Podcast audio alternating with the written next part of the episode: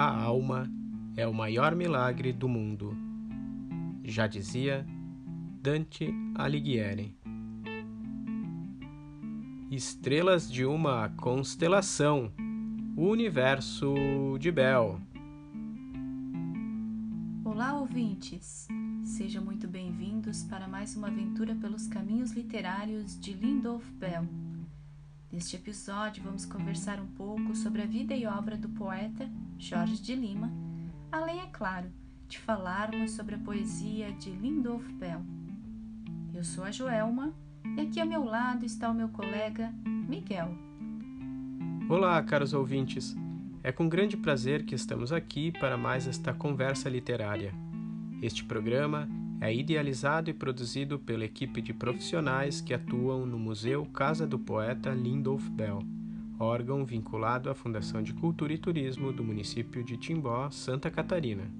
Queremos começar este programa lembrando que neste mês de abril celebra-se no dia vinte e três o Dia Mundial do Livro.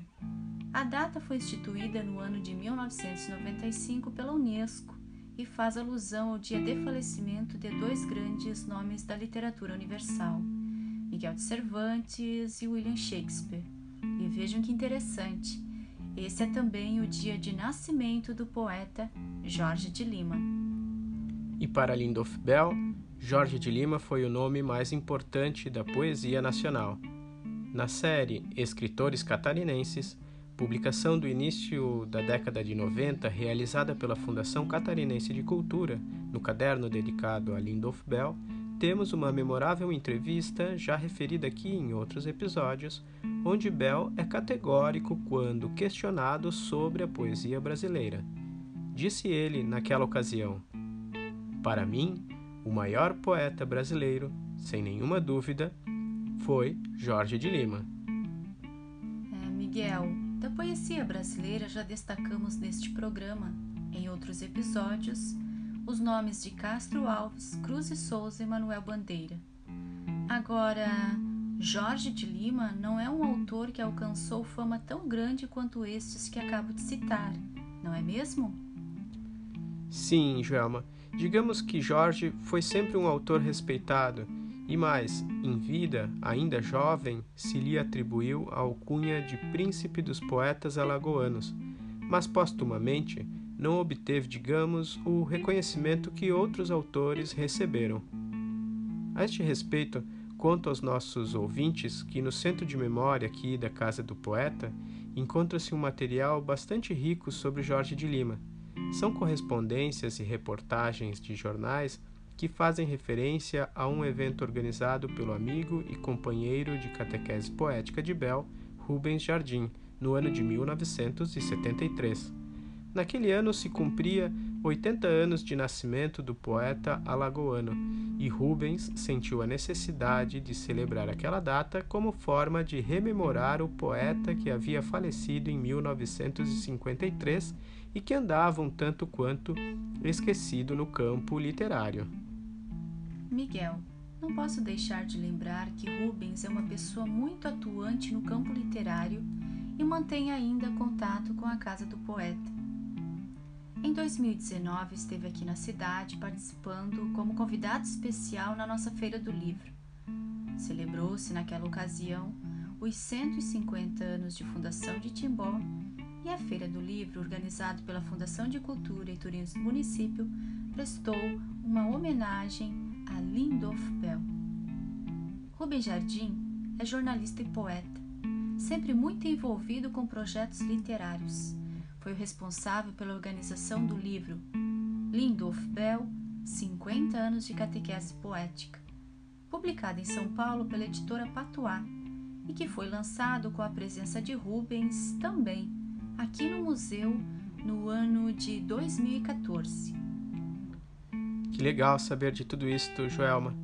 Como eu estou aqui na casa há pouco mais de um ano, não pude conhecer ainda o senhor Rubens pessoalmente, mas sabendo de todo o seu envolvimento com a poesia de Jorge de Lima e com a catequese poética, entrei em contato por e-mail perguntando-lhe sobre a publicação do livro Jorge oitenta anos, lançado em mil novecentos e setenta e três, como eu disse anteriormente. ele nos enviou um depoimento que vale a pena a gente compartilhar com os ouvintes. Sim, vamos ouvi-lo. O Jorge de Lima foi um poeta que me deixou completamente apaixonado já na adolescência, né? Eu tomei contato com a obra dele através de, de, daqueles livros da Aguilar, obra completa, né? Daí tinha toda a, po, toda a poética dele lá. Eu li absolutamente tudo, fiquei encantado. E depois, na catequese poética, quando, estava, quando eu havia ingressado na catequese poética, é, com o Bell, com Iraci Gentili, depois com o Luiz Carlos Matos, com um grupo que foi se ampliando, né? Mas eu me lembro muito de que nessa fase inicial da minha participação na catequese, que eu entrei na catequese logo depois da Iraci Gentili, né? Era o Bel, a Iraci e eu. A gente fazia muita leitura, porque o Bel também gostava muito de Jorge de Lima, assim como a Iraci Gentili. Então nós líamos muito, me lembro de ler poema, aquele poema Ave, me lembro muito de, de nós faz, fazemos leituras de... aquele poema Não Te Chamo Eva, Nem Te Dou Nenhum Nome, de Mulher Nascida. Vários poemas do, do Jorge que a gente fazia leitura conjunta, né? E isso ficou muito, muito, muito impregnado, né, na gente. E mim particularmente. Depois que o, a catequese, o Bel viajou, no final da... A catequese não teve fim, na verdade, né? Ela teve uma interrupção. O Bel viajou, depois ele voltou, eu casei, é, daí paramos ativi- eu parei a atividade, o grupo daqui de São Paulo parou a atividade poética da catequese, e a catequese ficou suspensa, né? Mas, de, de alguma forma, eu fiquei muito... Eu estou, sempre fui muito vinculado à catequese poética, tanto que eu acho que hoje em dia eu faço catequese poética eletrônica, né? Porque é o mesmo espírito de, de a tentativa de reaproximar, de difundir a poesia, etcétera. O Jorge de Lima nasceu disso, o, o Jorge oitenta anos, né? O livro. Ele nasceu dessa paixão e também do, da percepção que eu tive de que o Jorge de Lima, na ocasião, nos anos... Era, o livro é de setenta e três, é, pouco antes disso, em setenta e por aí vai, setenta e um, setenta e dois, é, ele estava muito no ostracismo, né? não, não, não, não tinha, não, o Jorge não estava visível. Daí eu procurei livrarias e tal, e não, não encontrava nada do Jorge Lima, né? Encontra, tinha apenas uma, uma, uma antologia poética pela editora Sabiá, que tinha aquela, os poemas regionais, aquela fase dos poemas, os poemas negros, a fase regionalista dele, né? Que é a fase dessa Nega Fulô, poemas muito conhecidos, né? Sobejanamente conhecidos e difundidos e tal, antigamente. E estava só isso. E a, a, a grande a conversão do Jorge para o catolicismo, que ele publica com o Murilo Mendes, Tempo e Eternidade, e daí para frente, é uma, é uma verdadeira maluquíssima maravilha. Muito bem. Daí não acontecia nada uh, em relação a ao Jorge de Lima, e eu resolvi fazer esse livro, que é uma espécie de iniciação à obra dele, a essa que é a chamada poesia, que na ocasião eu chamei a poesia branca do Jorge de Lima. Hoje em dia eu seria execraço, você vê como o tempo muda, o sentido das coisas, né? E o, esse, esse livro, ele foi o pontapé inicial de quê? Do ano Jorge de Lima, que daí contei, eu procurei as pessoas, etcétera, grandes poetas, né, que apoiaram essa iniciativa, como o Drummond de Andrade, o Cassiano Ricardo, o Minato Delpicchia, uh, e muitos outros, Estela Leonardo, no Rio, o Povina Cavalcante, que era cunhado dele, estive na casa dele no Rio de Janeiro, ele me cedeu uns livros também para mim doar, fazer doações para a biblioteca. Então foi isso. E o Jorge de Lima, quer dizer, o ano Jorge de Lima, o resultado do ano Jorge de Lima foi muito positivo. Eu passo a dizer que, uh, em setenta e cinco, né, o O livro e o ano foi setenta e três, né? E em setenta e cinco, quer dizer, no carnaval, ou seja, começo de setenta e cinco, o Jorge de Lima se torna o quê? Samba enredo da Mangueira. Ou seja, o movimento rendeu saiu páginas de Jornal da Tarde, páginas da, no Diário, Diário de São Paulo, uh, no Diário Popular, então muitos jornais, depois revistas, etcétera, sabe? E foi um sucesso pleno a, a repercussão desse movimento. E eu acredito que, por exemplo, o Jorge de Lima, o Jorge de oitenta anos e o Ana Jorge de Lima, e tudo que eu faço até hoje, né, eu participo de saraus, organizo o sarau da Paulista, organizo, eu organizei agora recentemente um trabalho gigantesco de pesquisa e tal, as mulheres poetas, que vai sair em livro. É, eu atribuo tudo isso, tudo isso, tudo isso que eu faço até hoje, né, atribuo que tudo isso é continuação, é um prosseguimento do trabalho iniciado pelo Bell e que eu levo, eu levo, levo adiante, porque a minha paixão é o modo de eu... é o modo que me gratifica, sabe? É isso aí, companheiros. Então, um grande abraço. Tá aí o meu depoimento para vocês. Um grande abraço, Rubem Jardim. Muito obrigado por compartilhar o seu depoimento. É realmente muito interessante essa fala, que confirma a importância de Jorge de Lima na formação literária de Lindolf Bell. E que belo projeto esse que homenageou os oitenta anos de nascimento do poeta alagoano. Pode-se perceber o quanto o espírito da catequese se dissemina nas mais variadas ações de valorização da poesia. É, Joelma, e o livro Jorge oitenta anos, organizado por Rubens Jardim com a colaboração de Luiz Carlos Matos e Malu de Alencar, pode ser baixado gratuitamente na internet por meio do site recanto das letras ponto com ponto b r. O endereço traz uma bela biografia de Jorge, contada a partir de uma montagem muito engenhosa com fragmentos de passagens da obra do próprio poeta. Ainda apresenta uma seleção de poemas dos livros Tempo e Eternidade, A Túnica Inconsútil, Miracelli, Livro de Sonetos e A Invenção de Orfeu. Bom, acho que agora precisamos trazer alguns dados sobre a biografia desse poeta que tanto interesse despertou em Lindolf Bell e em Rubem Jardim. Certo, Joelma. Bom, na preparação deste episódio, você fez a leitura do livro de Povina Cavalcante, Vida e Obra de Jorge de Lima, não é mesmo? De forma resumida, Joelma, quais os principais acontecimentos da vida de Jorge de Lima? Sim, Miguel. Jorge de Lima nasceu no dia vinte e três de abril de mil oitocentos e noventa e três na cidade de União dos Palmares, Alagoas.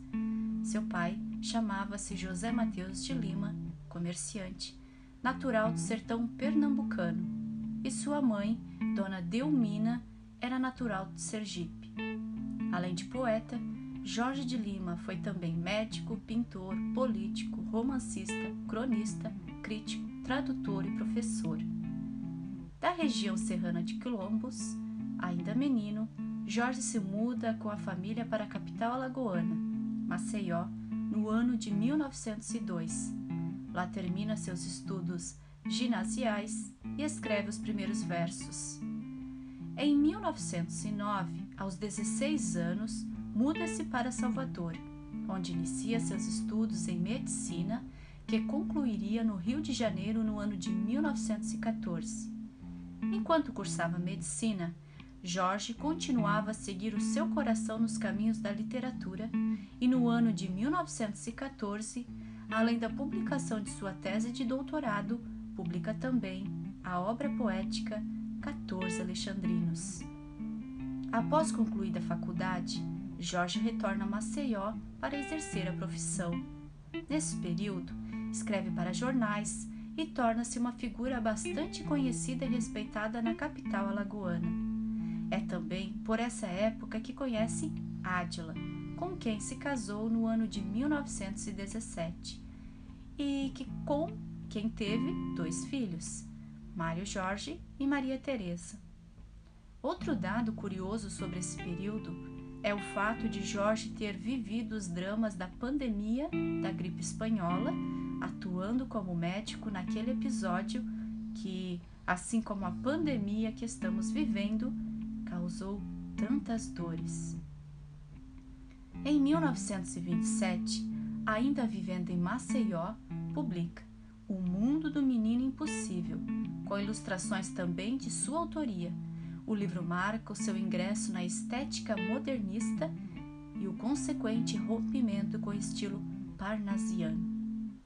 Em mil novecentos e trinta e um, Jorge de Lima se muda com a esposa e filhos para o Rio de Janeiro, onde instala seu próprio consultório, que torna-se também ateliê de pintura e ponto de encontro de artistas, intelectuais, amigos seus. Em mil novecentos e trinta e cinco, publica junto com Murilo Mendes a obra Tempo e Eternidade, passando das temáticas de cunho regionalista para o universo místico-religioso, já que a obra é marcada pela sua conversão ao catolicismo e permeada pela experiência religiosa do poeta. Outras obras com esse mesmo teor são A Túnica Inconsútil, mil novecentos e trinta e oito, e Anunciação e Encontro de Miracelli, mil novecentos e quarenta e três. Em mil novecentos e cinquenta e dois, publica aquela que é considerada sua maior obra e também a mais enigmática, A Invenção de Orfeu. Jorge de Lima faleceu no dia quinze de novembro de mil novecentos e cinquenta e três, aos sessenta anos, a mesma idade que Bell tinha quando nos deixou. Eu fico pensando, Joelma, que elemento da poesia de Jorge fez com que Bell o considerasse o maior poeta brasileiro? E acho que só pode ter sido esse vínculo estabelecido entre a arte poética e a experiência religiosa. Jorge de Lima pensava que, pela poesia, se poderia produzir uma compreensão mais apurada sobre o mundo e sobre nós mesmos, já que por ela se restabelece uma certa prática meditativa dentro dos mistérios da religião. Nesse sentido, Murilo Mendes, ao apresentar a obra A Invenção de Orfeu, pôde notar que nos versos do amigo se manifestava uma vontade de resistir aos poderes políticos totalitários que ameaçam eliminar nossas tendências místicas e contemplativas. E por mais que a linguagem da poesia de Bell siga por caminhos próprios, Joelma, ela também procura espreitar os campos do sagrado. Veja que, pouco antes de falecer, na palestra que se intitulou O Ser Humano e o Destino Poético, proferida no primeiro seminário de arte realizado em setembro de mil novecentos e noventa e oito na cidade de Chapecó, Bell declarava: a poesia é sagrada e religiosa, no sentido de religare, porque a poesia é que faz com que nos religuemos conosco mesmo e comunguemos com o mundo, e comunguemos com os outros. E vale lembrar também que as primeiras leituras de Lindolf, ainda na infância, foram de textos e passagens bíblicas. Aos seis anos de idade, foi alfabetizado em alemão pela mãe, praticando a leitura através da escritura sagrada. Mesmo depois, Bell costumava dizer, em entrevistas, que lia a Bíblia diariamente. Sem dúvida, muito da sua compreensão sobre a força expressiva da palavra veio dos ensinamentos bíblicos. Agora, penso também que outras relações poderiam se tecer entre Jorge de Lima e Lindolf Bell. Pude notar, lendo a obra que Povina Cavalcante escreveu sobre o cunhado, que Jorge de Lima trazia muito em sua poesia das experiências de infância, das lembranças do meio físico e geográfico da cidadezinha do interior de Alagoas, onde cresceu, do rio Mundaú, etcétera. A poesia de Bell também está carregada dessas referências. O portão de casa, o ribeirão da infância, a carroça, o rio Itajaí-Açu. Bom, mas já estamos passando, quase passando aqui do horário, e acho que é importante terminarmos esse episódio com o nosso tradicional momento de poesia. Certo, Joelma. Eu separei um poema de Jorge que apresenta bem marcada essa característica da religiosidade. Se chama As Palavras Ressuscitarão e se encontra no livro A Túnica Inconsútil. As palavras ressuscitarão. As palavras envelheceram dentro dos homens, separadas em ilhas. As palavras se mumificaram na boca dos legisladores. As palavras nada significam nos discursos dos homens públicos. E o Verbo de Deus é uno mesmo com a profanação dos homens de Babel, mesmo com a profanação dos homens de hoje. E por acaso a palavra imortal há de adoecer? E por acaso as grandes palavras semitas podem desaparecer? E por acaso o poeta não foi designado para vivificar a palavra de novo, para colhê-la de cima das águas e oferecê-la outra vez aos homens do continente? E não foi ele apontado para restituir-lhe a sua essência e reconstituir o seu conteúdo mágico? Acaso o poeta não prevê a comunhão das línguas, quando o homem reconquistar os atributos perdidos com a queda e quando se desfizerem as nações instaladas depois de Babel? Quando toda a confusão for desfeita, o poeta não falará do ponto em que se encontrar a todos os homens da terra, numa só língua, a linguagem do Espírito? Se por acaso viveis mergulhados no momento e no limite, não me compreendereis, irmão. Bom, Miguel, e eu trago os poemas sete e oito da primeira parte do livro A Tarefa, de mil novecentos e sessenta e seis, de Lindolf Bell. Ótimo, vamos escutar. Parte sete. Não sei por onde chegarás, se do portal da morte, se da pedra ou da palavra, se dos quebráveis corpos ou da corte dos querubins. Quem me dera a híbrida face do júbilo, as louças que se quebram nas bodas para angúrios, a inesperada presença que se instala no espaldar de invisível cadeira. Bem-vindo, mesmo sem saber de onde chegarás, de frágil barca de travessias ou do limo da ressurreição, parido sobre margens e beirais. Parte oito. Quem se dirige a mim, sem aviso, sem convite, sem dizer nome, sem abrir porta? Quem surge da direção do mar largo, as mãos sobre o peito e a múltipla face? Quem no primeiro degrau exibe o possível e o impossível para oferta aos pálidos reis da estela de uma longínqua cidade? As urzes e os trigos se abrem como se um rio os afastasse fora do tempo. O advento de uma estação desconhecida dentre as conhecidas datas do viver. A mesma calmaria depois... depois ou mesmo por vir. Que farfalha roupas invisíveis na escadaria, quem tange nações e povos no cortejo? Pássaro desesperado numa sala fechada, porque arrancas a sombra das fachadas e as nervuras da água tocada? E debaixo, bem debaixo das pontes, onde o tempo faz ninhos na ausência, por que podas as ervas daninhas? Se a idade de tanto florir e água de tanto nascer? Que belo poema, Joelma! Esse que apresenta versos tão sugestivos. Sim, Miguel, e eu vejo que nas palavras de Bell, o mesmo contexto de espiritualidade que se apresenta no poema de Jorge de Lima que você leu. Sim, e parece que se estabelece nos versos de Bell uma conversa realmente com as forças misteriosas que permeiam as nossas existências, né? Uh, também algo nesse sentido nós podemos é, ter a oportunidade de observar nos episódios passados, certo? Aqueles que foram dedicados a Herderlin e a Novalis. Você se lembra?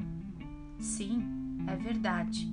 Todos esses autores trazem sempre uma poesia bastante enigmática, porque falam desses mistérios todos que envolvem o sobrenatural. Bom, caros ouvintes, por hoje é só. Esperamos que tenham gostado de nos ouvir. No próximo episódio, falaremos sobre Johann Wolfgang von Goethe. É isto aí. Um abraço e até lá!